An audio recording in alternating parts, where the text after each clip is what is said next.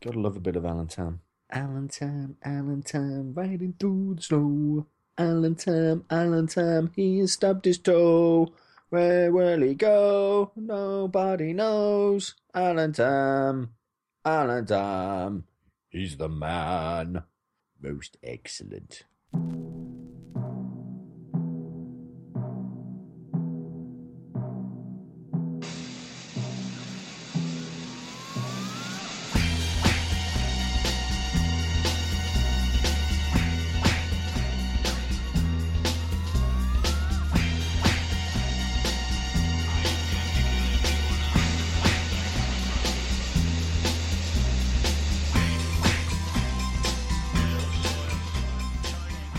Welcome to a Podcast on Fire on Mummy Dearest and 97 Aces Go Places. We continue to ask ourselves, Team Tam or not Team Tam, as it were. So welcome again to Podcast on Fire and the Alan Tam Crapping Hour, where we continue to probably unfairly single out, well, it's me mainly, unfairly single out one actor as the one who's ruining films. In reality, he doesn't always, but it tickles us anyway to examine a duo of films each time to make that determination for ourselves if he indeed ruins the film i.e., Team Tam or not Team Tam. So, as for the first movie, Mummy Dearest, it's a lesser known Ronny Yu movie, director of Fearless and The Bride with White Hair, and hence a lesser known Alan Tam movie, where he plays a serial killer and it's also a comedy at the same time. Welcome to Hong Kong cinema, people.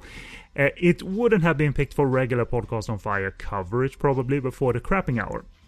Hell yes, it was a uh, an evident pick, a given pick. Yeah. And also in the second half, the Aces Go Places formula or franchise comes back for a breath of air in 1997 in 97 Aces Go Places. Is it a breath of fresh air? Well, Alan Tam plays dual roles, so make of that what you will. So we'll, we'll see how it fares and how he fares. But with me as always to discuss all things Team Tam or not Team Tam is the head honcho of the website easternfilmfans.co.uk, Phil G. Welcome, buddy. Good evening, good morning, and welcome. Yes, back for Team Tam or not Team Tam. I love these. These are great. We we we properly review movies. We're a bit cheeky at the same time, but we're Yeah. not uh, we're not uh, sitting there, as I've said before, doing raspberry sounds as our grades for the movies. You know, I I I, I love seeing Alan uh, when he uh, appears with like Kenny Bee, not me, does a lot of Facebook Live.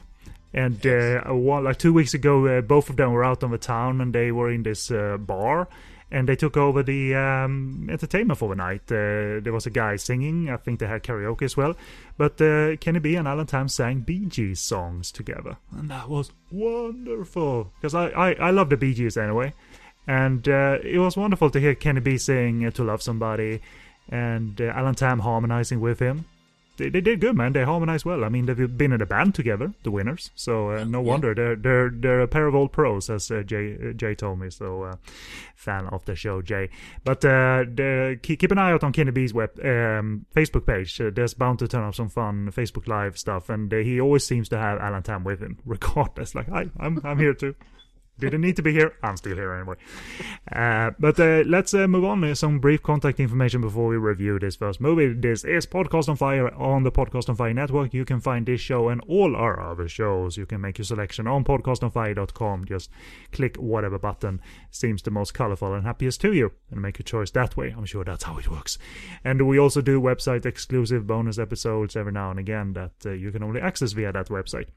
If you have any questions or thoughts uh, on uh, the Gees, Alan Tam, or Kenny Bee, email us podcastonfire at googlemail.com. Follow the handy buttons at the top of our website to our social media, starting with Facebook. That will get you to our page, so leave a like in support. We would love that. And you can also reach the discussion group uh, once you're on Facebook. Uh, we post show updates and we discuss upcoming shows and a variety of other things uh, over there. And you can reach our Twitter and our iTunes feed as well. So if you use iTunes, subscribe to us to have the show delivered to you promptly, leave a star rating and even a written comment. And finally, Stitcher Radio is the te- is the place rather where you can stream our shows either online or via the applications available on the Apple App Store or Google Play. And I review Alan Tam and Kenny Bee movies every now and again on SoGoodReviews.com uh, in between my Taiwanese uh, movie reviews, category free movie reviews, and ninja movie reviews. And I also post small video reviews over at sleazykvideo.com, and my tweets are at, at so good reviews. Phil G, throw out a little quick plug for Eastern Film fans. Yeah, so you can find uh, Eastern Film Fans on uh, Facebook and Twitter, and um, our site www.easternfilmfans.co.uk, and also available on mobile. So yeah, go check it out. And we'll leave all the links in the show post for you to uh, so you can track uh, track uh, to uh, the other show to a website, so uh, you don't need to type it in yourself. We have the links ready for you. But in the meantime, we're going to take a short promo break, and after that, we'll review the first uh, movie of uh, this episode. Uh, the first out of the Alan Tam Crapping Hour. It's Ronny Yu's Mummy Dearest from 1985. So sit tight, and we'll be back. And I'm on cocaine, by the way. Like, I know you whizzed through that like, dude, dude, dude, I've done it like My God. dozens and dozens of times. So, like,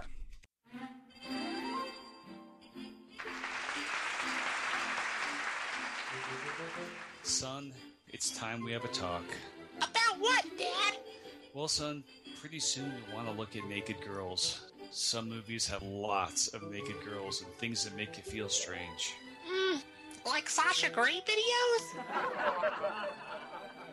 Whoa, you've got to start off slow, son. Save the triple penetration gangbangs for when you get old and miserable. Savor the sight of bare breasts from a bygone era before they were a Google away. Supper time, you two. And remember, no incestuous roughies or rapey pink films until after dinner.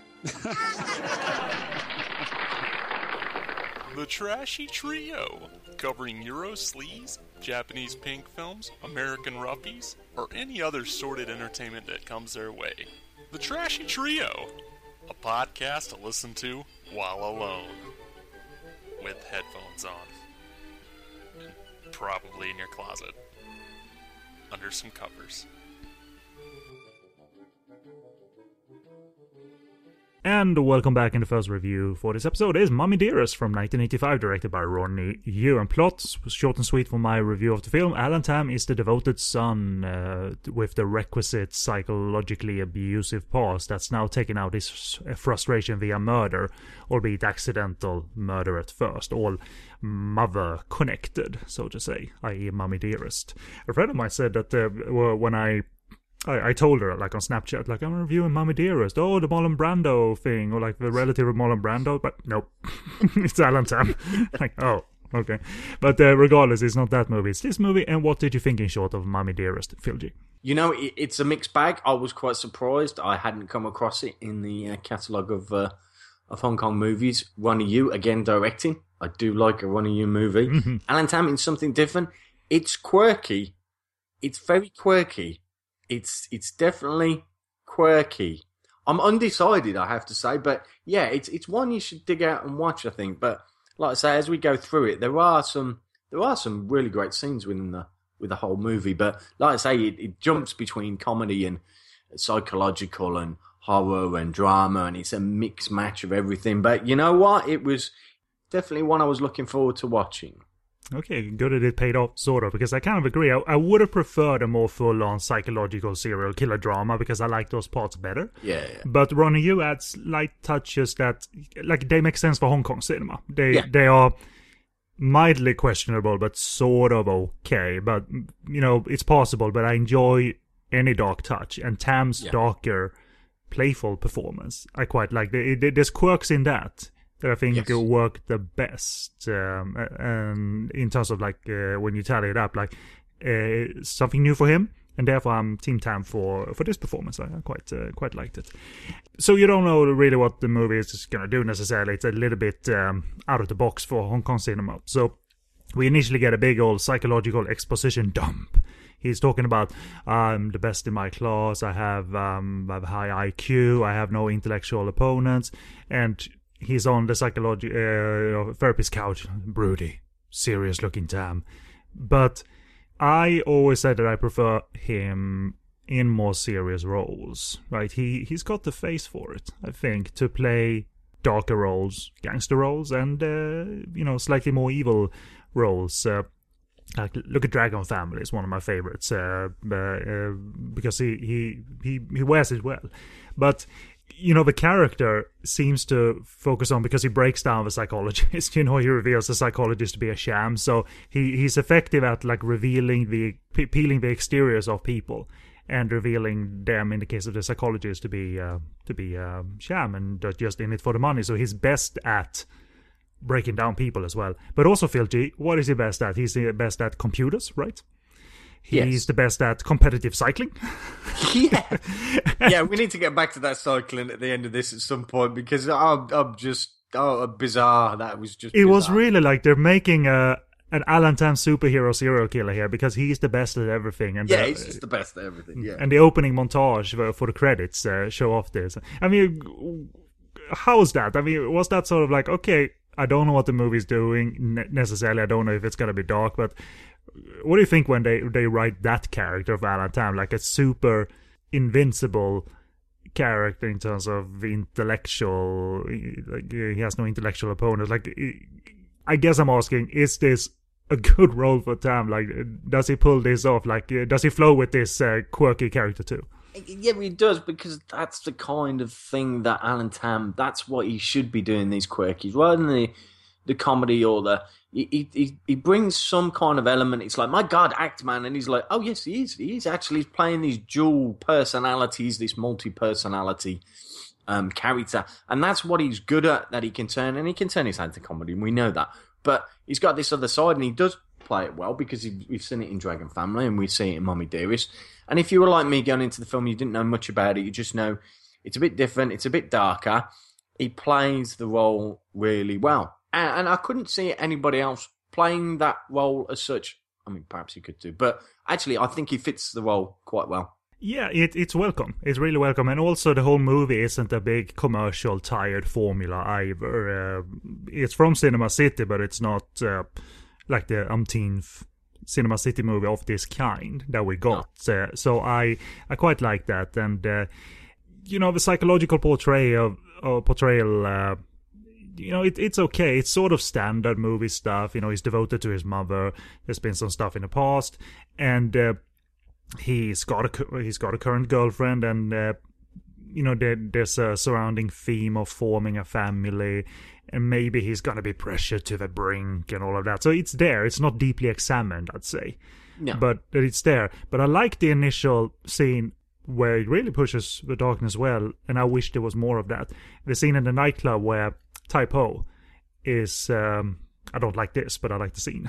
He's beating up this um, transvestite prostitute, right? And you know what happens? Where you know Alan Tam follows him, and eventually, uh, eventually there's the manslaughter in the in the bathroom.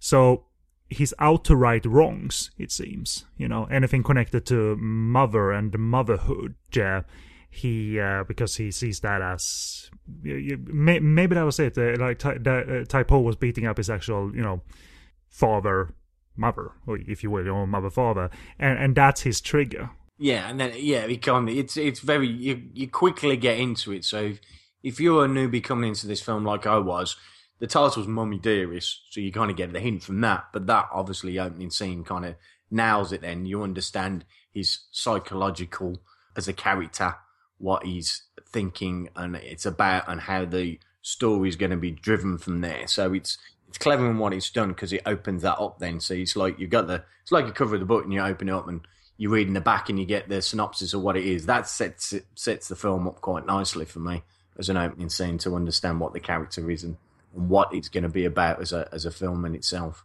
But but then when it sort of closes up that first, uh, okay, now we know this character is not well in the head with with the bathroom scene and uh, and the manslaughter. Like, uh, what do you think of that, both as for for the movie or and like uh, as a minor action scene? Yeah, as a minor action scene, it was good, but it's it's all of a sudden it's like It's like wow, all of a sudden it's you know, it's uh, it's bloody and it's brutal and it kind of hits you on the face because the opening scene's quite quirky. You think it's quite dark and brooding, but it's not. There's a comedy element to it. But then when you come to that scene, it is it's quite dark and you get that you know psychological kind of horror thriller to it and stuff. And all of a sudden it's like, oh, this is this is now really interesting. This is you know, and, and it's a decent action scene for what you kind of categorize for this kind of movie. So It's a decent little ball from tussle, and uh, at one point, I mean, it's not Typo that he follows at this point. It's um, it's um, a junkie that is following. And at one point, the junkie like shoves the needle into Alan Tam's leg, and I was like, Jesus!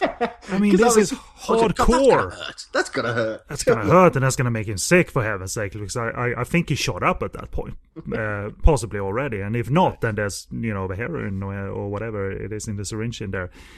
I mean, th- th- there's no there's no either particular background why he's decided to go on this path, but sometimes feel it's hard to map out even in movies and in real life, like this perfect map how murderous psychos are born. They can come come from anywhere. That'd so. be a whole different movie, wouldn't it? This is this is uh, you've you've gone into the story of his life at, at chapter fifteen, and this is just the way he is now. And there's background further in the the back end of the film that kind of fills in some of those blanks, but you get what his trait is and that character and, and what he's about just from that opening scene, and obviously being rather unstable. Um, but it but it sets it up. It sets the scene quite nicely, and like I say, it is quite brutal as well. And as a as a small you know fight scene and stuff, it's uh, it's decent. Absolutely, and uh, you don't need to have a twenty-minute thing for uh, such an action scene to be No. effective. So I very much agree. I think initially Ronny Yu paces scenes very well. There's some strong transitions between scenes as you know the investigation starts the police officers, and uh, we he he does call into the police station saying that I didn't kill that guy; it was self-defense, but. He's obviously not a saint, though. He targeted that guy, and uh, I also want to say, as great as uh, Alan Tam's character is uh, at the you know computers and competitive bicycling. He also uh, walks fast really well. You know when he follows him in the in the alleyways, like like he's he's the best at that too. he's the best at that. yeah, walking fast is really good at that. But I, I I think he's really good at performing the like the conviction of his like beliefs in terms of like I I need to target these guys. They they're not respectful towards parents or whatever. His uh, his frustration and the way he threatens uh, various characters and his confidence as a character because uh, he even you know he interacts with the cops throughout the movie and he's not particularly worried about getting caught. Uh, you know, the scene in the hospital as well is a is a fun experiment where it really goes quirky though, and uh, yeah, I think you might lose some viewers with this. I wasn't entirely sure that Ronny Yu doing the correct thing here, but it's all like the horror angle is there with poorly lit uh, hallways and the flickering fluorescent lights, and uh, at one point, you know, Alan Tam's character drags someone through the hallway, you know, uh, someone who's passed out, but there's also goofy, incapable cops here what does that do for the movie? Does it do any good for the movie, or does it derail the movie by having completely goofy, incapable cops here? And the, yeah, and that's that's the thing, isn't it? Because if you played it as a as a straight kind of psychological thriller, so we say, is it would have come off better. But because it's kind of this quirky mix match, and you've got this kind of comedy element layered over the top, you lose those good scenes like those darkened hallways and those, that atmosphere, and like I say, the body's being dragged. And if you left it straight, that would be that would be an impact. But then you've got the the bumbling cops and the comedic routine, and it kind of detracts away from the good stuff in the movie. That that, you know, he shouldn't. he should have played it straight. But you know, this is it is a mixed bag. This is what you're going to get with this movie, and you know, I, I think it detracts from the from the whole scene. I agree, even though it's not broad like we usually No. uh, are, are used to, because uh, I think quirky is uh, is the good um, is the good term. You, it's still not like uh, really. I mean, can't it just be dark? I mean, it was good at that. Like, why do you? Okay, fine. Let, let's move on. It's not a long movie either, but I, I, I like that Ronny Yu like argues that Alan Tam's character is so intelligent he can get into the hospital, he can execute this perfect plan in terms of uh, you know dressing up as a nurse, hiding in the uh, the mortuary, and just knowing that at one point they're not gonna dare to view each and every corpse because the cops are such chicken shits. Right, so you know they pull off the covers, and there's Alan Tam looking perfectly pleased that he's there. I, she, he just knows that they're not going to open their eyes. they're not going to look. Yeah, that I mean that's part of and the character traits that you know he's highly intelligent. He knows what they're going to do. Their every move. He's never going to get caught because you know he, he, and they're the, just the bumbling cops, the Keystone cops. It's the kind of spook. I, I was reminded of the spooky encounters gag where Lam Ching Ying looks into coffin where Sammo Hung is in, and Lam Ching Ying as the great cop in spooky encounters. He uh, he closes his eyes and then tells his man like, "Whoa, that was a disgusting corpse." yeah, it's the same. Yeah, yeah. Alan Tam's character, I guess it's fun that he's so great and so perfect at executing everything. So, uh, but the movie now turns to bringing in this quirky advisor on the case, the Bill Tung character.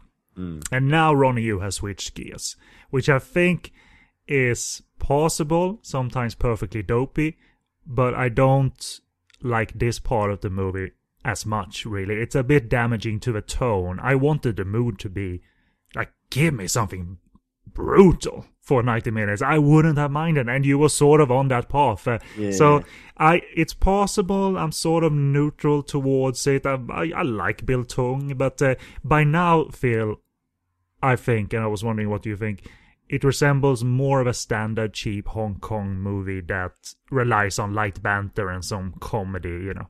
Oh god, and and and it is just packed to the brim, full of it. Yeah, and it, it cheapens the whole thing. You you want it to be dark and brooding, as you say, and it, and it doesn't. It goes off course. It just becomes, you know, one of the the usual standard fare with comedic tones all over it. And it- it's not till kind of the final third where he brings it back into that where you want to see it. But yeah, it doesn't. It doesn't really work, and you're kind of yawning your way through it, going, you know, you expected something better you expected more than this, but you know they've just you're trying to be too clever with your genres, and I'm, I'm all for experimental movies and trying. But if you if you're gonna do something, stick on stick on the one path. You can do light touches of other genres in there, but when you're mixing it this much, it does it just doesn't it doesn't gel.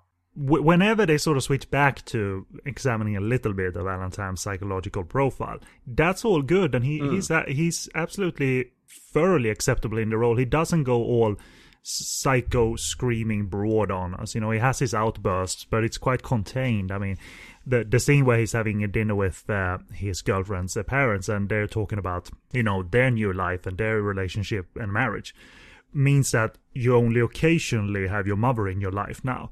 And he snaps in that scene, not in a big way. It's quite contained, which I like. He he he literally said, uh, "Julie, which is her name, Julie will will rank second after my mother." Like you, that, that that's it. There's there's no other way. Like, does anyone else live their life like that? She doesn't necessarily think that way, but he's convinced. His mother, that is, but he's convinced probably by now that this is what I got to do. And if anything's wrong, if I think anything's wrong, then then I gotta take care of it. I go on this, you know, uh, part serial killer path. Uh, um, so, so yeah, th- th- that's all good. I mean, it's it's I guess it's interesting too that Bill Tung and Alan Tam have several meetings face to face, and Bill Tung essentially knows that that's the guy, but he Yeah, can't yeah. catch him. And Alan Tam is so confident that I can have a meeting face to face. My intelligence is high. Like I, I can like chess. I can foresee several moves ahead, and meeting him in a bar or whatever, not a problem. That's gonna. I'm not gonna be taken away because of that. So that's an interesting angle. But even with that angle, I wanted something. Uh, just darker and more thriller in tone rather than like them playing with each other in a quirky manner you know Yeah, exactly. Yeah, the, the the sentiments there, and exactly with the chess match, because that's what it is.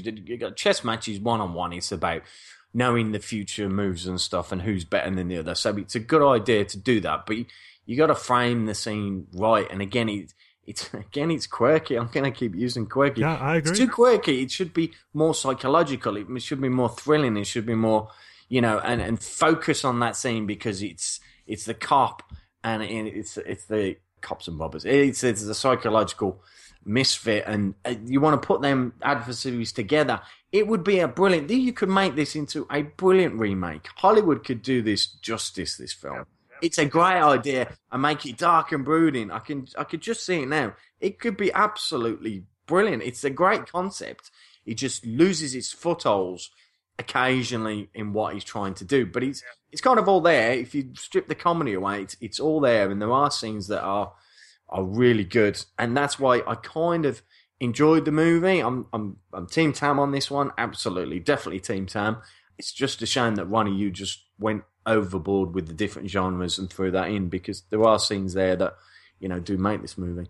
And you, you're very right. One of my favorite scenes is where, uh, not, not favorite, but it's a good, good scene where uh, Bill Tung has set up a situation in the bar where uh, he's set up a fight between a son and his mother, uh, because he knows that that's gonna get him. That's gonna get him to go like, "Stop! I'm gonna kill you now." But Alan Tam sees through that. that's all the setup. Like I'm cool with that. yeah, all the cops stand up. I mean, it did chuckle. Don't get me wrong. You know, literally, you know, he he does the uh, blocking uh, signal and stuff, and literally every Yeah, where did that gadget come from? And I, I love that in a way. Like, of course he's got a gadget that will that Yeah. will disrupt recorders. Like he's a Q killing machine, right? Like like if uh, if uh, James Bond's Q felt the need to like I'm gonna kill some people. Well, I have the gadgets to to to make things flow well. So. Yeah, and um, by the way, just as a minor aside, any way to get Bill Tung on a horse in a movie, that's probably makes him very happy. And and and I don't mean that in a weird way. You know, Bill Tung has, uh, you know, he he he lived his life. You know, uh, you know, he had horses in his stable and uh, competed and uh, was a horse commentator on TV and stuff like that. So it's just like Bill Tung likes horses. Let's put him in a horse in a movie. That's quirky. That's it's great, but you just can see it. This is obviously when uh, uh, what's her name? Uh, pick one has that dream, and she dreams about this. Um, says, I've, "I've had this dream about this man, you know, in a white suit, riding a horse with roses and stuff." And she wakes up. Oh, was just a dream, and you just know it. It, it was. I just knew what was coming next. So when he's on the horse and his white suit and stuff with the roses, I was like, "Oh my god!" I just knew that was coming. Yeah. You know, you, you just when you watch that many Hong Kong movies, you just know what's going to happen. It's telegraphed a million miles off. But I didn't expect to see it. But when I did, I mean, I chuckled for the all the wrong reasons. But at that point, you'd already you've accepted the fact that this isn't going to be a straight up psychological horror film. It's going to be like so. You either embrace it or you you hit the stop button. I'm not going to. I had to embrace it. Uh, you know, and I did. So yeah, it was yeah. I mean, indeed, it is possible. It's short and possible, and the continuation of uh, Bill Tung infiltrating the Alan character's life and environment by chatting up his mother and things like that. And you have scenes where they are with Tam's mother and they're sizing each other up, but they can't reveal, you know, he obviously can't reveal that he's uh, a cop. And uh, possibly my favorite scene in terms of a little bit of like slightly quirky, but also fairly chilling, is the scene where Alan Tam has said, "Don't meet him ever again." Like referring to Bill Tung's character, he's a sex maniac. He's a pervert. So she, so whenever he comes uh, back there the next day, hi, you want to do something? You're a sex maniac. You're a pervert. It, it- or, or it's either it might be the scene before where they exit after having spent time uh, the evening or uh, together, the trio. But when Bill Tung fall, almost falls down into the elevator shaft. Yeah. And that that worked for me because it's a possibly rigged elevator by uber intelligent Alan Tam, and he sits there and says, "Well, the, the the it's out of order. Be careful." And he pulls him up, and Bill Tung is just shocked, and he's got like black stuff all over his face because he's uh, been holding on to uh, the wires and stuff. I thought that was a nice mix of chilling and but but Al- Alan Tam playing it so super. Gotta be careful, man. Yeah, and that- that worked. I think that was a good example. Shame the movie doesn't like increase the gear and just goes for shock value as the movie draws to an end. Like it really didn't do that. We get like romantic mon- montages of uh, of elderly romance, which is not not a bad thing. But I I I think there was so like I wanted more tension. I wanted to grip the movie harder into like I wanted to attach to that darkness and it was really not uh, dark to the level that I wanted to see. I mean, Yeah. you different viewers and different tastes and all of that, but whenever he starts to examine even slightly the what goes on in Alan Tam's head, that's all interesting. I mean, he even has oral conversations to himself, you know, in his head, which is also visualized uh, in front of him, you know, in, in cuts, and that requires non-verbal reactions of terror from his face, from Alan Tam's face, because he knows Mummy is slipping away. That psychologically, psychology is all standard stuff, man. But it is the more compelling part because he doesn't. He's talented enough where Slash maybe reeled in, who knows. So uh, Ronny Yu is talented enough to know that you can underplay this stuff. You don't need to over over exaggerate it just because we're Hong Kong cinema and everything needs to be big and broad. If someone is a serial killer and a psycho, they don't need to be like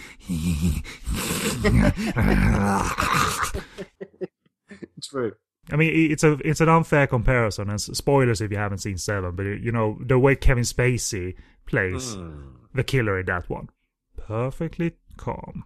Uh, it just sort sort of brought uh, brought that memory back. Like that can be scary too, and uh, I think uh, Alan Tam is uh, is uh, doing a good job. There's a great scene where Bill Tung's mother is in danger and uh, she's armed herself with a rifle, you know, and someone is banging on the door, and that intense like cutting back and forth as you know she's probably gonna shoot, she's probably gonna shoot her own son, and boom, something happens. I won't spoil. And and that was nice, like tension back and forth, like uh, That so. was one of my favourite scenes. Mhm. Um, absolutely. Uh, in the whole film, probably kind of it remind me a little bit Hitchcock-ish kind of thing. They surprise me sometimes with these films, with something like with the film that it was, because that kind of brings it back the film to like on the Team Tam side. Well, not Team Tam, I'm Team Tam, but the the film itself, I quite enjoyed it. Again, that scene, I quite enjoyed the way it's played out, the music, the lighting, the way it's set up.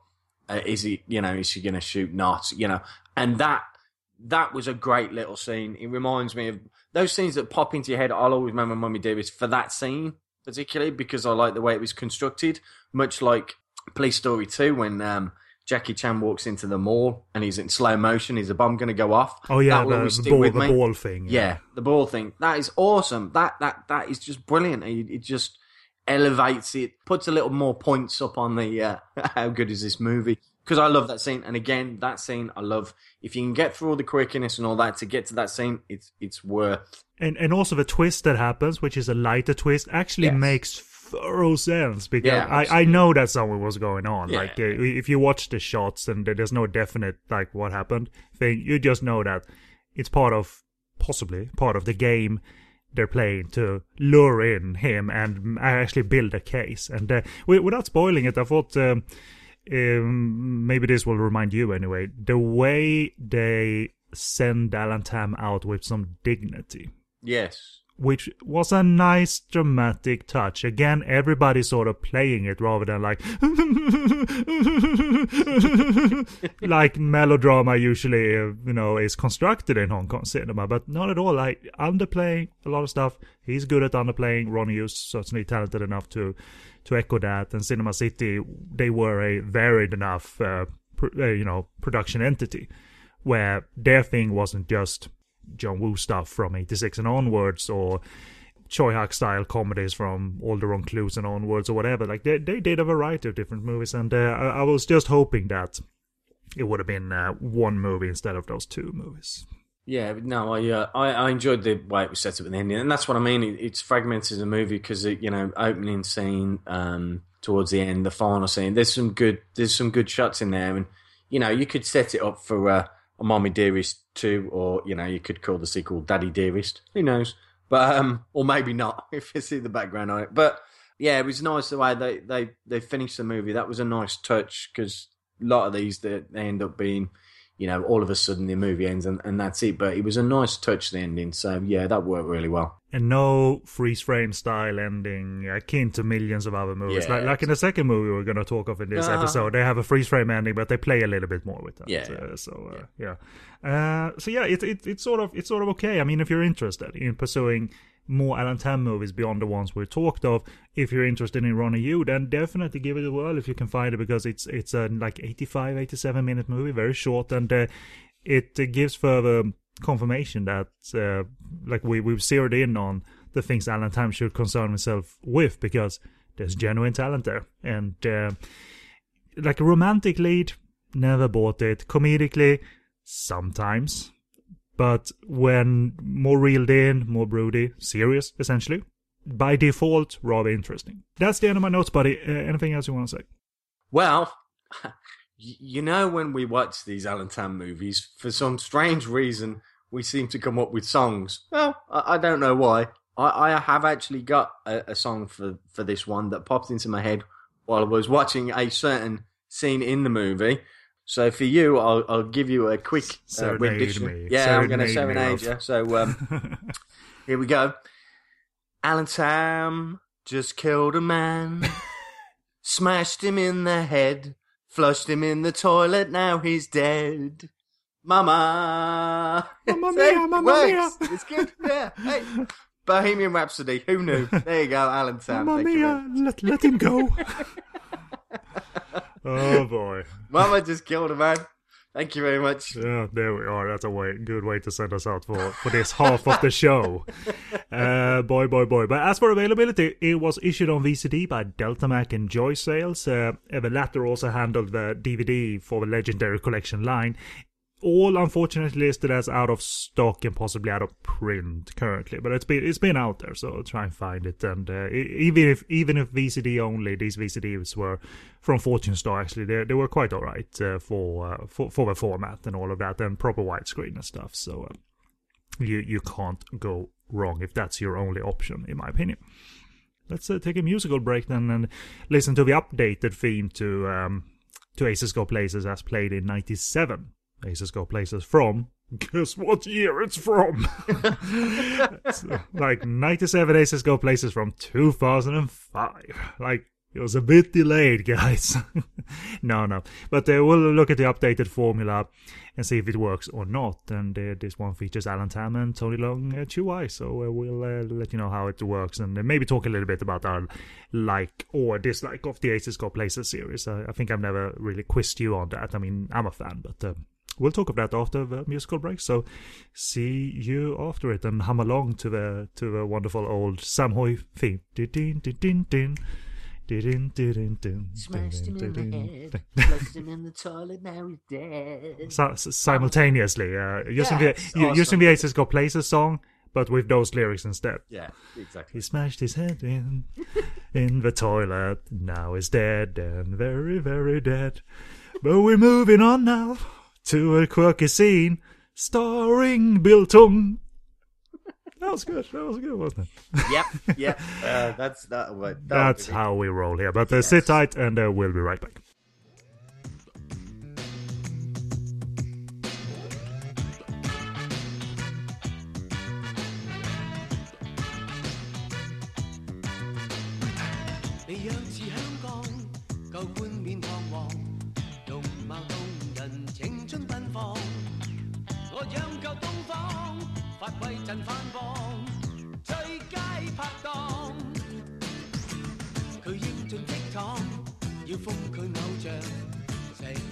And welcome back. And the second review of this episode is 97 Aces Go Places from 1997, as we talked about them. Plot from the Love HK film review of the film. Eternal 25 year old Alan Tam is a wimpy triad boss who must avenge his dad because he had a heart attack after losing at cards to a pretty cat burglar played by Christy Chung. For help, he enlists Drunk Shooter, played by Tony Leung Chiu Wai, Hong Kong's ace gunman. Problem. Christy ripped off wacky triad boss Francis Um, so he wants her too. Even worse, Alan Tam just doesn't want to kill Christy because she's too damn beautiful. Hijinks ensue. Very fair plot, I'd say. uh, alright, buddy. A quick opinion of 97 Aces Go Places from 1997. Yeah, why? Why? Why would you do it? I confession time. Actually, I think I've only seen one or two of the original films. I've seen Terracotta Hit because I had a fad on. I I need to see everything with Conan Lee in. That will be uh, the fifth one. Yeah, the fifth one. Yeah, Terracotta Hit, which obviously is is not the greatest of the series, I believe. And then I think I've watched the first and maybe the second, but it was that long ago. Do you remember if the uh, do you remember the if you saw the movie where they had little RC controlled cars that exploded for the ending? Like No. a, like a radio controlled cars. Okay, do you remember if it had uh, robots? Robots, yes. Might have been a second one. That's okay. my favorite. oh, right, cool. Yeah, I remember quite enjoying it because it sticks with me to that extent that I remember the film. But I, I'd, I'd want to revisit it again probably at some point. So I've only seen a couple of them. So when this one came out, I thought, okay, let's let's let's have a look and, and see. But it bears no relation, as I recall, to any of the Aces Go places. It certainly doesn't have that gel. It certainly doesn't have the wit of the series. I, you know, like I say, I'm not a you know, I, I don't know them all back to back, but from what I recall, it doesn't it doesn't have the same wit or the same. It shouldn't be called Aces Go Places. Maybe it shouldn't exist, but that, that's my opinion. well, it does. So deal with it, motherfucker. Uh, right, buddy, right on, buddy. I'll uh, cut you off right there. I agree. It attempts zany, waggy, cartoony, and almost thoroughly fails, other than a few successful gags here and there. I mean, if you laugh twice, that's not a success in terms of a final grade. Uh, Tony Leung and Alan Tam banter occasionally okay, but I agree. Why bring back Aces Go Places when it doesn't resemble it at all, other than on the soundtrack? That's the theme, uh, uh, the, the updated theme.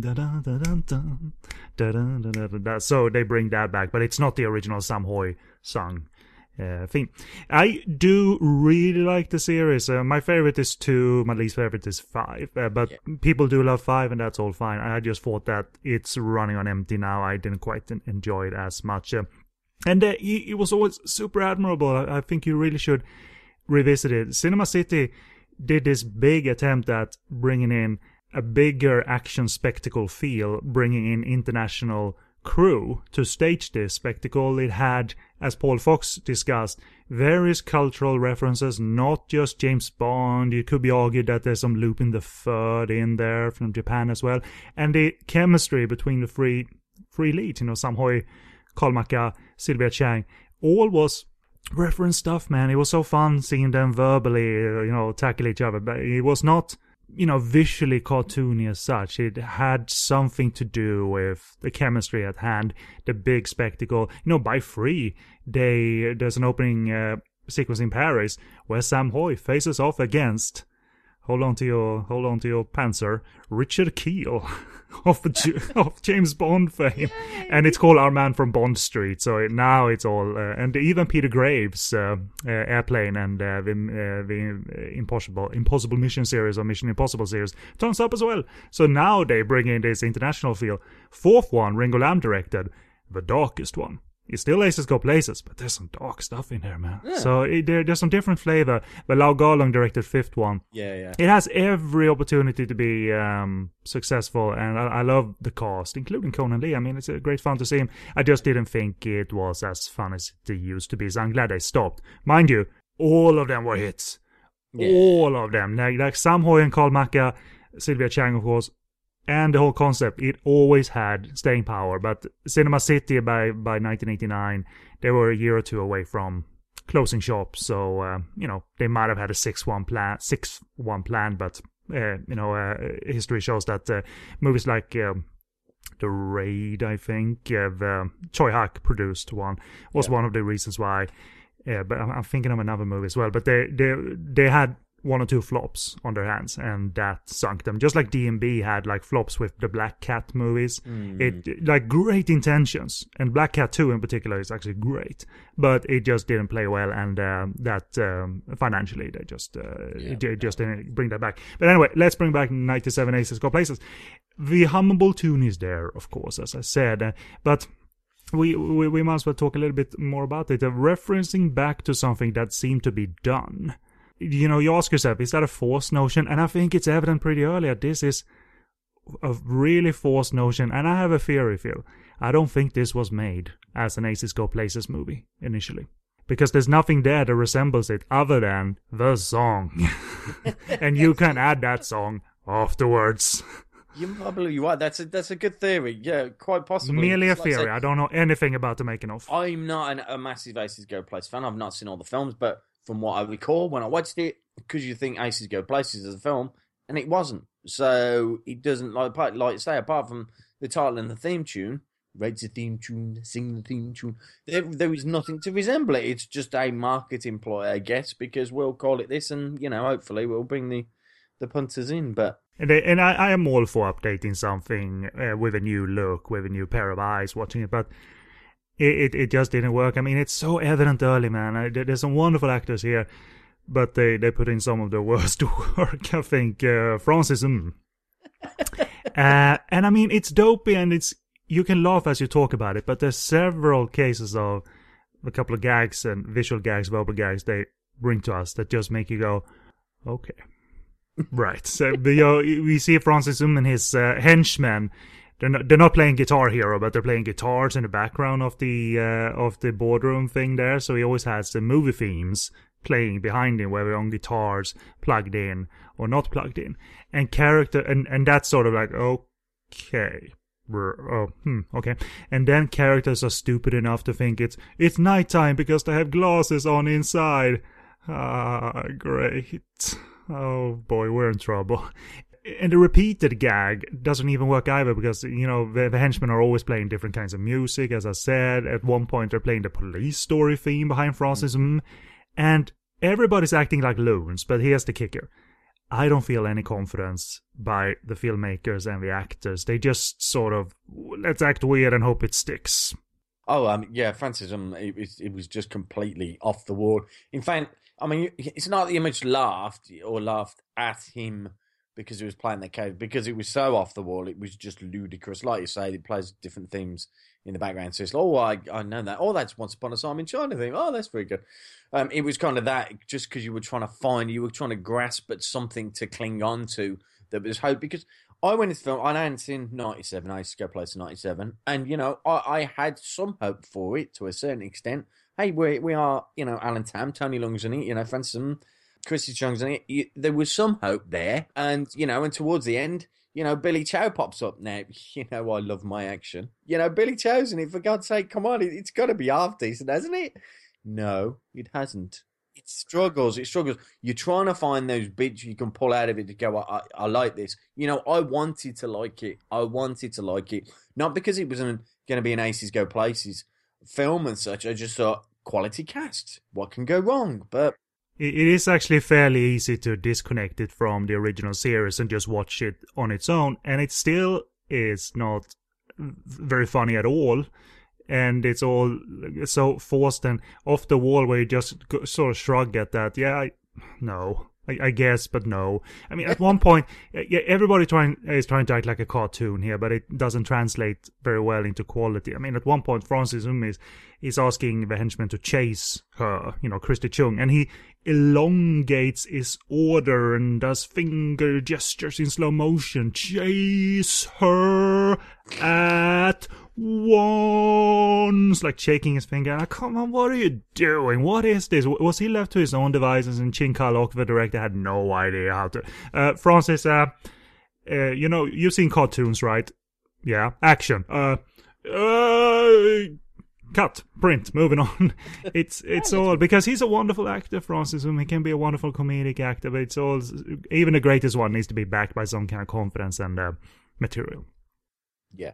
Uh, and, and I guess the switch, the switch to like a female Sam Hui being, you know, a burglar, and Sam Hui was a burglar in the movies. Like the and Christy Chung therefore has that role. All good stuff, man. That that's a compelling idea, and she is not bad in the movie. She's not given that much to do. I mean, as, as an action heroine, as we'll get to later, there's some good stuff. But um, otherwise, there's no, there's just little like little ding. Aces go places, remember? But you you just have to bring more confidence and even the parachuting sequence and there, there's a similar one in um uh, Part 1 or 2 that is wonderfully captured. It's just so cool because the the atmosphere is great. Like Sam Hui is, you know, gliding from that building, having stolen that bag, and the Aces Go Places theme is going. This is fun.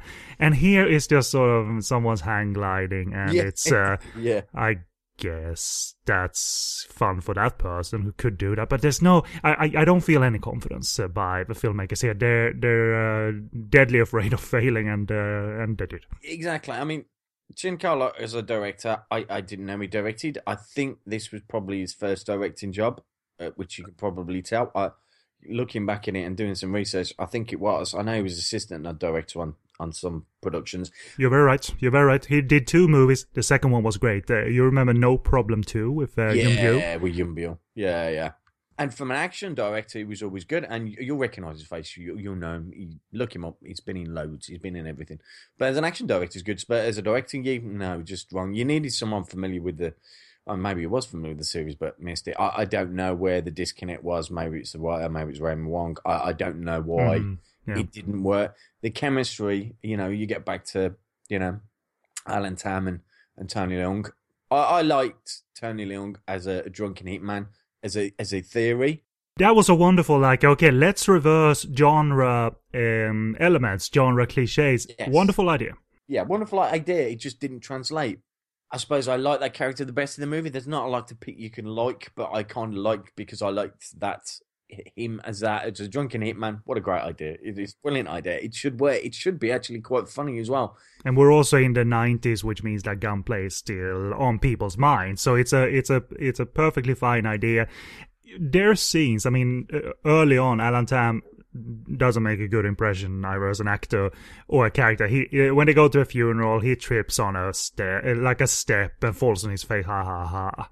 But I, I did like the little scene in the um in the whole um, their boardroom where he is introduced to the fact that well this is your chair now. Like uh, your father has died. And he doesn't want to sit in the chair like a kid who doesn't want to sit in in his place. Like so he tries to get away from the chair like he's uh, seven years old or something. Oh make me uh. so I, I like that um I, I like that a little bit. And also their back and forth uh, tony's and alan's back and forth during that sequence where they fast track his training to become an to become an assassin, right? Because uh, it's Alan who needs to uh, take revenge uh, on on his father, and it has some droll back and forth banter that I chuckled at. Right, uh, there, there's a little uh, scene where Tony is putting together the gun using one hand. You know, he does it off screen and he's put together the gun from, you know, 12 pieces or whatever to one solid piece and it fires.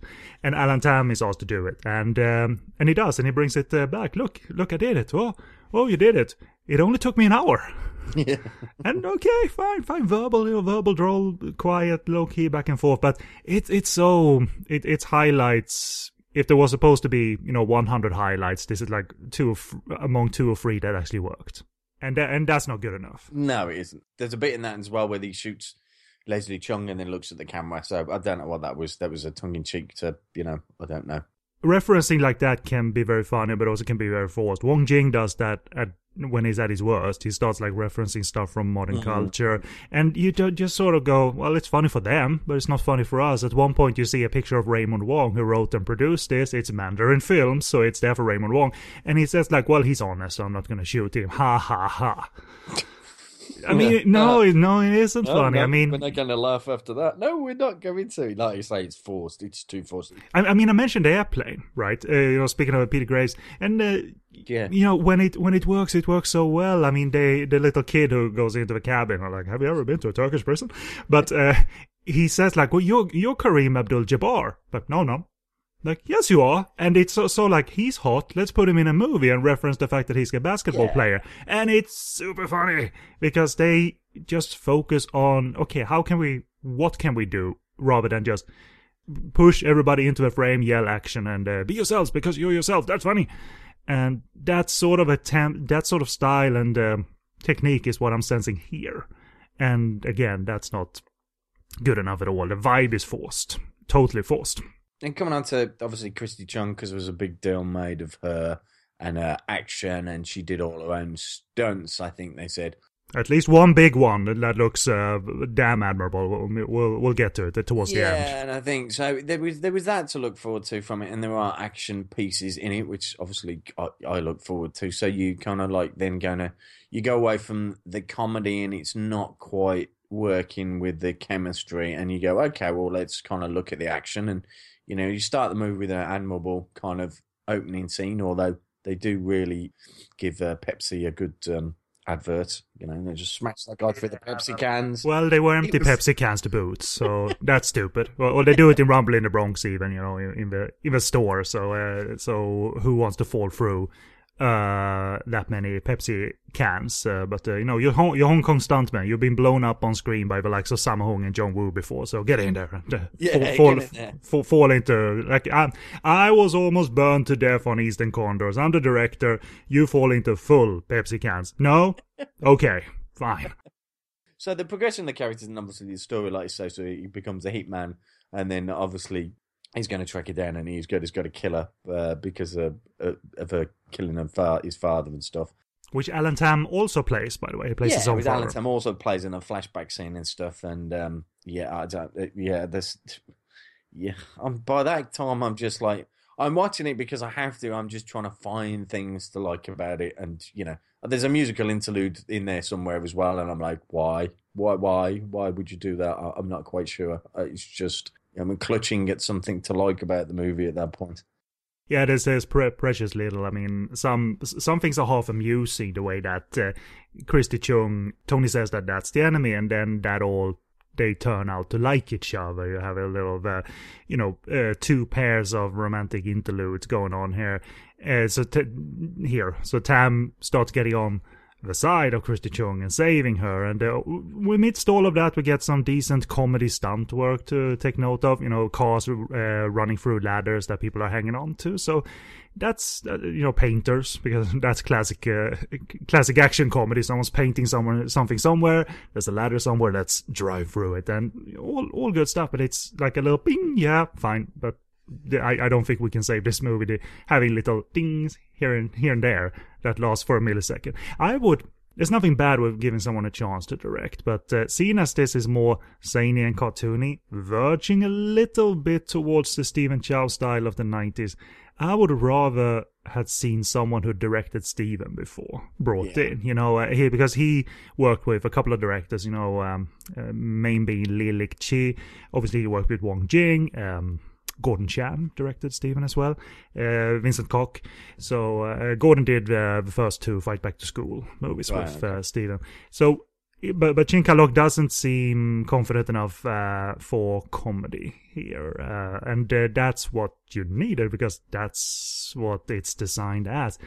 You know, th- there's further lame stuff. I mean, we won't like sh- shit on the movie for forever and ever, but I, I I'm, I'm gonna give you a further example of my god wouldn't have been wouldn't it have been great if it worked? Because it's so surreal and loony. The sister of christy chung's character she's stupid.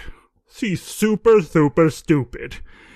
Because at one point and it could have been funny at one point tony leung is talking to her and she says at one point well smallpox is a pretty flower. And uh, how how many days uh, does uh, each month have? Like 28 days. Of course. Are you stupid? Yeah, it's but it's sort of yeah. lame. I don't get a chuckle out of uh, comedic rhythm being off, you know, uh, despite being so stupid and silly. Simon Lloyd turns up as a henchman big, with big glasses, and I think he lisps every now and again as well. Ha ha ha. You admire those people who get the uh, gag a minute vibe right. You know, whether Hong Kong or in Western uh, in Western cinema, but when it doesn't work, man, you just see this train wreck of uh, people probably having fun making it. Yeah, and I'm sure they do. And you're right. I think comedy is an art form. To it's an absolute art form for the writers and the actors to deliver that because you've got to have the chemistry, you've got to have that timing, and that's what it's all about. It's the timing and the timing of the gag. You're to make a bad joke good just by the timing. You know, Morecambe and Wise did it. I'm going, God, we're dragging them up now, but you know. It's difficult to have to make comedy work. Action films you can make work. Let's just throw a load of action at the end. They go, yeah, no, it was a decent film. I enjoyed the action, but comedy, you got to remember the the set pieces, the interaction with the the uh, actors and actresses. You've got to remember those lines. Oh, I remember that line, and you know, you mess up the lines by telling somebody else because they deliver it so well because it sticks with you. Comedy's difficult to direct. It's difficult to make people laugh. Anybody can. Not anybody can make an action film, it. But anybody can do something and put it out on the screen. But to have timings and the actors and the writers and comedic and the rapport, it is difficult to do. And then you've got to get a director that gets that as well. So it's just a it's just a mess to be honest. It really was. And and I'm sorry if I'm getting back to airplane better stuff, but just imagine if the Leslie Nielsen stuff in that movie wouldn't have worked because it's all about him playing completely straight. You know, just genius stuff like is anybody a doctor? And they turn to him. He's sitting in his seat on the airplane with the stethoscope in his ears. I'm a doctor, and it's not like, "Hey, I'm a doctor. Hey, hey, what's going on?" It's Yeah. just him being matter of fact, and that's genius. I don't know how it's done right. I mean, it's just a matter of uh, syncing. Everybody's syncing, and here is a case for actors that could do drama, comedy, action, horror, whatever, and they have synced before, but here's a case where they don't. The only streak I could find is uh where two where I where I have my two free chuckles, like two free gags in a row. It, it involves at one point uh, Alan Tam is facing off and uh, against this like big burly henchman, and they're, they're sizing each other up. He gets a call, uh, the henchman, and his stocks have gone up. So he's rich now, so he doesn't do this stuff, need to do this stuff anymore, and he walks off. Fine, I kind of like that. And that, then we cut to a scene where Francis mm, is uh, chewing out uh, Simon Loy and uh, the other henchman. Henchman might have been Moses Chan. I have no desire to look up that now. And they, he cuts off their ears and flushes them down the toilet which is a nice little gruesome, morbid thing. And I thought like, okay, you got a streak now, movie. Last 30, 40, let's ah no momentum just down the toilet as well. Talk action, my friend. Was there anything compelling in the action, my friend? You know, I was looking forward to, you know, Christy Chung did her own stunts. There was that highlight of the movie, although um, I suspect her throwing herself through that window, she probably didn't do. But from an action point of view, in the fight scene, she did, because you can see her. And, you know, she comes off quite well for those kind of films. You know, they, they were all doing it at the time, and she, she looks the part and she does a decent job, you know, the action kind of thing the action scenes are adequate, and you think, okay, it breaks up the monotony of the, the supposed comedic uh, interludes in between, and and then you think that obviously Billy Chow comes along. Everybody likes Billy Chow. God, here he comes. Can I just bring you back a little bit before Billy Chow? Because Yeah. if you look at the action before the ending, I don't know if you noticed this. I did. I like the action, uh, the the ending uh, choreography. That's all pretty good stuff. Before that, as admirable as it is, seeing Christy Chung and taking on all these henchmen, they're fighting with uh, plastic furniture, you know, sexy stuff like that. the action is a little too stiff and runs a few frames too long sometimes. Therefore, Yes. it lacks full punch even in the acrobatic gunplay. Oh yeah, no, th- th- there's no. It isn't gonna be. It isn't gonna stay with me in my memory. It was adequate in the fact that the movie was that bad. It was just something that relieved um, the grimness of it all. but from an action scene point of view, it'll never be in the. It the, sounded uh, like you were watching a movie about the Holocaust or something. exactly. I mean, it isn't that. It isn't that bad, folks. No, well, I don't know.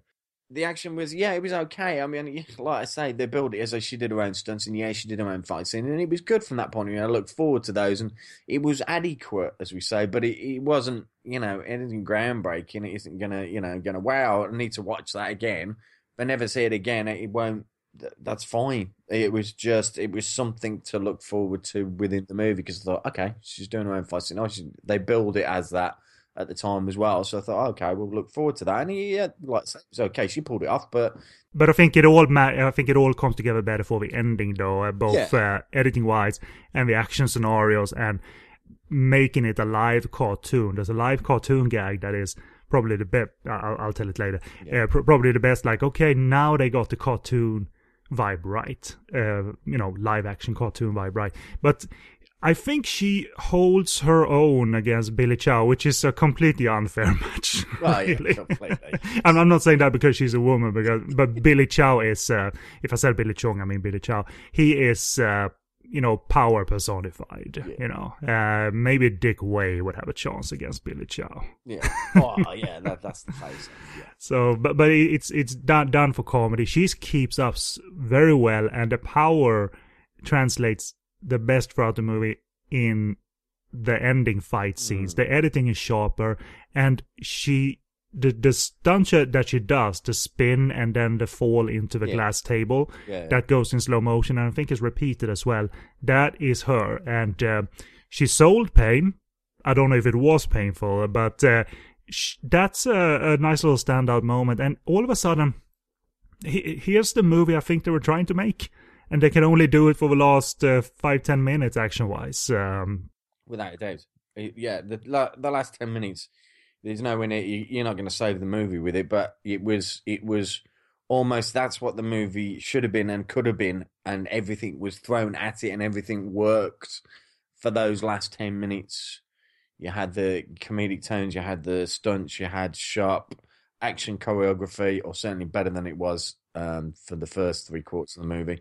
You know, everything kind of come together for that moment. It was just, it was completely too late to save It, it is. I mean, it's sort of amusing that uh, he now is a drunken gunplay hero to to Alan Tam, but I, but I wouldn't say it's a comedic goal. It's just that he drinks like a vat of whatever he drinks, and then uh, Yeah, again, drunken master man. Tony Leung does a kind of drunken master with guns, gunplay, and it, it's clever.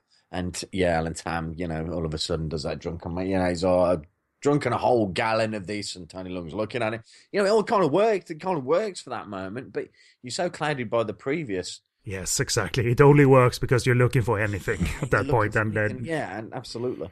So um, that's uh, but but but I think the the only sort of gag that works according to what I thought was the, their intentions is how they take out Francis Ng's character, which is totally Looney Tunes, and I think it totally works. I mean, he's uh, trapped in this um, garbage can.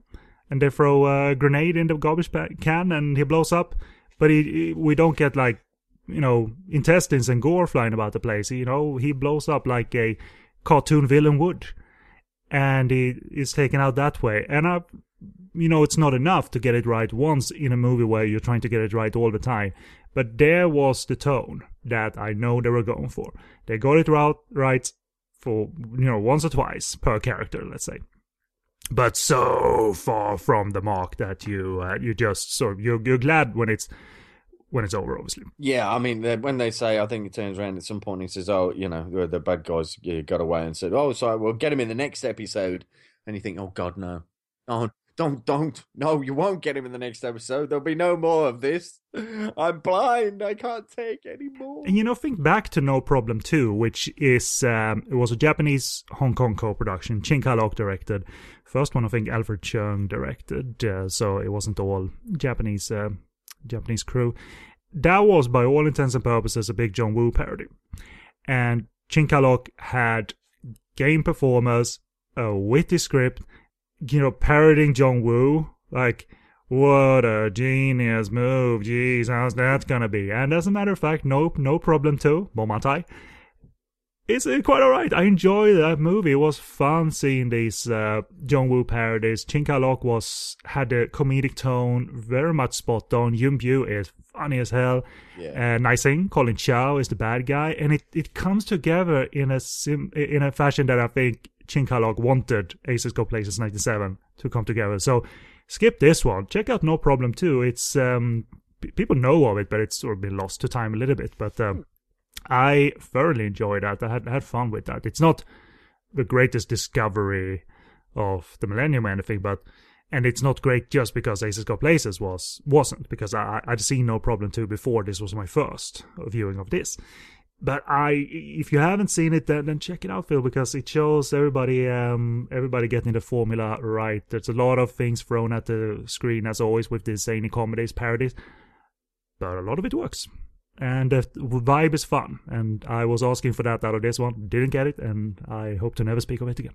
So not in time for this one because he he's he's I mean it's not his fault thoroughly, but he's certainly not funny and it he doesn't break through other than in some banter back and forth. But even with the gunplay stuff towards the end, I was sort of watching it, not seeing like, oh my god, he's elevating everything. No, not really. It's elevating everything. So he's not the he's not the one who ruins the film. It's the sort of I, I think it goes back to the behind the scenes persons. Well, yeah. Oh, although, and, and that is the best bit of the film. It's the obviously the the outtakes, the hilarious outtakes at the end. Ah, they look like they're having so much fun. They were having fun, I guess. I They mean, were. uh, They did finish production, and it was you know Tony Leung was doing his best there.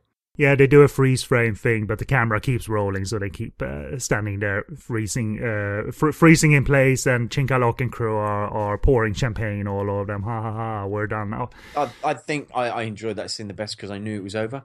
When the credits were coming Yeah, up, yeah. so I knew, yeah, that was that was that was great. But yeah, definitely not Team Tam for this one. He's um, and after Mummy Dearest earlier, he's ruined it because you know I quite enjoyed that. Damn him, damn him, Tam. And as for availability, Universe handled the DVD release, but I believe they reused the cinema print or uh, the transfer for the Laserdisc, so it has burned in subtitles, uh, uh, which is all watchable, of course. But the DVD is hard to get. Uh, it might be out of print, uh, so because it is is isn't listed in stock anywhere. But I did manage to buy the Gary's Trading VCD this year, so there is one option still out there. Obviously cheap, seeing as it's a VCD. Uh, so if you want to try it out, then then that's your option. So we'll see if um, we have one more Alan Tam crapping hour in us because I do want to, based on the idea that Jay had on the uh, Facebook group, I do want to tally it up to sort of see if we truly are Team Tam or not at the end of the day. And uh, by looking back at our likes and dislikes of the movies, uh, so uh, even though it, we might be sort of what two movies are we gonna like, like maybe we need to pick, pick random movies just to do another episode but i'll get to work uh, doing that. I mean let's have a little little cheeky scan at the filmography here while we while we uh, have the opportunity. I mean uh, you can uh, I mean, I, I want to see, but I don't know if you want to, the sequel to Once Upon a Time in Here in China. I know what you're gonna say. I know. I know. Because I liked him as Wong Fei Hung. I thought he was funny. The, the, the useless Wong Fei Hung. We'll do it as long as you can find another one that I'll potentially like, which kind of deflates the object, really. But I, I'm already going to go into that the second one, going, I'm going to hate it. Although it might surprise me, I very much doubt. We it. might as well do. I don't remember if I thoroughly liked the movie, but I liked the idea of it. Uh, the early 80s horror comedy Till Death Do We Scare. It's uh, directed by uh, Lau Kar-wing, uh, David Chang, uh, Raymond Wong, blah, blah, blah, uh, Eric Tsang. But it's sort of uh, coup, that production, was that they got uh, Tom Savini to do the makeup effects. You know, Tom Savini, uh, famous makeup artist for Dawn of the Dead, Day of the Dead, uh, Maniac, Friday the 13th. They got, Oh, okay. they got him to. It's not a gory showcase. It's because it's a ghost comedy, but it's sort of a little coup for Hong Kong cinema and Cinema City to get Tom to get in there and do makeup for a Hong Kong comedy. So if we do Till Death Do We Scare and uh, the second Wong Fei Hung movie he did, which was called, it was not a two, uh, Master Wong versus Master Wong. what a lovely imaginative title. Yes. hmm, Maybe it's two of him. There's two of him. My God, no. So uh, if you're, uh, should, should we do a pinky promise uh, thing here? Till death do we scare Master Wong versus Master Wong, and then we tally it up after that. Sounds like a plan. I'm, I'm scanning through it. There's nothing that's really smacking me in the face here. So yeah, I think that sounds like a plan. Let, let's do that. I, I know you. Yeah, let, let's do that. Be- because we we can't like ser- search out cameos and make it Alan Tam crapping hour like Romancing Star 2 where he plays himself in Elevator. Team Tam! I'm totally Team Tam for the cameo. That's it. Yeah, I know. I know. Let's do full contact where he where he's a singer in it. Yes, Is he really? definitely Team Tam. Yeah, yeah, yeah. Well, we're doing that for the future Ringo Lam coverage anyway, so it's uh, gonna and also some of the earlier romantic comedies that Ringo did with Alan. That's gonna be done in that com- uh, coverage too. You know, um, that, uh, Upside of Gentleman, Spirit d'Amour, and things like that. But Till Death Do We Scare, as I said, I don't remember it being an exceptional film, but it has talking points. Seeing the Western talent they got for that movie, Yeah, and uh, exactly. so yeah, yeah, that'd be good. Yeah, I'd look forward to that one. I think so. Uh, you've you've turned me around. My God, do do we think, Kenny, this is the end of the crapping hour for Alan Tam? Well, most people would be happy, I think, to see to see it finally end. Their little in joke is finally done. I don't know. I've quite enjoyed the ride. To be honest, it's gonna be uh, it's gonna be a sad day to see him go from my life. well, we'll we'll see if we in the end like him or not, and we have to stand stand by it too. I have a feeling it's gonna be 50-50 for some reason. yeah, so do I. So do what I. do we do now? No, tallying up before we do the last two, just so you can like swing it either way. You know what we have to do? It's akin to that old Monty Python sketch, the hide and seek sketch, where the hide and seek results are the same, and they play for like 40 years, right? So if we're 50-50, we'll have to go back again.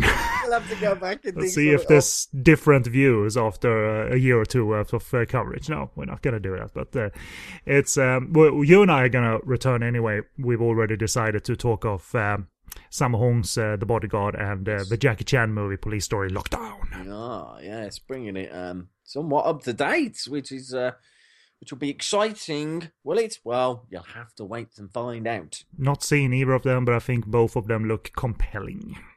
To be honest, they do. I mean, I like uh, the Yeah. vibe I get, especially from the bodyguard. But we'll get into that uh, some other time. I'll, I'll I'll just repeat one thing. The moment people said this is more of a drama than an action movie, boom, in because Sammo drama is all like uh, porn for me. I we will say nothing, and we'll we'll catch up on it. But you, but you're right. Just just for uh, a quick outline, it, it isn't an action film. That's that's all I'm saying. So if you go into it like that, that's all you need to know, really. Excellent, excellent. Well, uh, we'll conclude this one then, where we were one Team Sam and one not Team Sam. So this episode, one all. One all, a draw, ball, score, draw. We'll redo the episode now. no, no, no. So uh, this has been Podcast on Fire on the Podcast on Fire network, a little sub-series, Valentine Crapping Hour, and uh, it's uh, soon over, listeners. Soon it's over. And uh, we are uh, located on podcastonfire.com, all our other shows on a variety of Hong Kong cinema, Taiwanese, Japanese, Korean, audio commentaries, and sleazy cinema, all available there, including bonus episodes every now and again. A bonus episode where will be produced in the future, where Phil G and I go through the rest of the Alan Tam filmography. It's gonna last 87 hours. where we the rest of them, all of them, just on a loop. no, no, no. But uh, email us if you have any questions or feedback and opinions of Tam, podcast on fire on at googlemail.com. Check us out on our various social media by following the buttons to uh, uh, on our website, to our Facebook, our Twitter, to our iTunes feed, and to our Stitcher radio feed, a place where you stream us either on their website or you can download the applications available on the Apple App Store and Google Play. I write about uh, about about these kind of uh, Alan Tam movies and a variety of genres over at SoGoodReviews.com. My video review every now and again on SleazyKVideo.com, and my Twitter handle is at SoGoodReviews. Phil, you don't have a dedicated Alan Tam archive on your website, but uh, where is your website, regardless of what is it called? I might, I might, I might put one there. I might put a little little heading at the top, Alan Tam, and just leave it there. Hmm, I might. In fact, I might do it. Okay, I Watch me. Watch me do it. www.easternfilmfans.co.uk. Also available on Facebook and Twitter. And just for you folks, not that you've asked for it, but you're getting it anyway. Asian news. The bottom line is back. Yes, Excellent. it's back. All your news in one place. Check out the website. Check it out. Latest trailers, latest news. It's all there. What was what, was Alan's latest movie? Like, uh, see if there's uh, in- any newsworthy stuff there. I know he doesn't do movies a lot. and I know he's mostly, you know, hanging hanging around Kenny Bee, not me, on Facebook Live and stuff. Of Hero. Yeah, I Love Hong Kong 2013 in 2013 was his, la- was his yeah, a couple of uh, a couple of the Lunar New Year ones there. I know he had a fun cameo in Men Suddenly in Black. Yes. Uh, it's it's what it's just uh, I don't know. It's a fun movie, and someone someone shakes his hand and and uh, so someone applauds for the main character or the main character thinks, but I think they're applauding for Alan Tam instead, and he's saying like, "Hi, how you doing?" And I was like, "Oh, cool." Cool. It's a fun. It's a fun movie about cheating. no, not for the crapping hour, but uh, for the fact that uh, Pang Ho-cheung, you know, uh, his second movie, still a celebrated director, you know, Dream Home, Isabella, um, hardcore comedy might have been his. So Vul- Vulgaria was his. Uh, so he's uh, still going strong. And this is a Men Suddenly in Black was almost made like a John Woo. Michael uh, Bay style of as a Michael Bay style of action movie about cheating. You know, it was that very in slow motion and stuff. Good, stupid fun. I liked it. Actually, I got some of uh, Edmond Pang's um, films to watch. I think I've got that Isabella, and I think I've got Aberdeen somewhere, which is the last one he did, I think. But yeah, yeah, yeah, yeah. So yeah, as always, I have uh, a monumental pile of films that I really need to watch. As uh, do I. The laser discs keep piling up as well. But we are concluding this episode, and uh, this has been uh, Podcast on Fire on Mama Dearest and uh, 97 Go Aces Go Places, uh, one all, as we said. And uh, we'll return next episode uh, with Till Death Do We Scare, and uh, I should be able to find Master Wong versus Master Wong. That's the plan anyway. So, second Wong Fei Hung movie for just for Phil G. Uh, starring Alan Tam. But anyway, I've been Kennedy, and with me was Phil G to discuss these two movies. So say goodbye, buddy. Goodbye. Farewell. Hello, my name is Alan and the series is finally over. Can you guys leave me alone?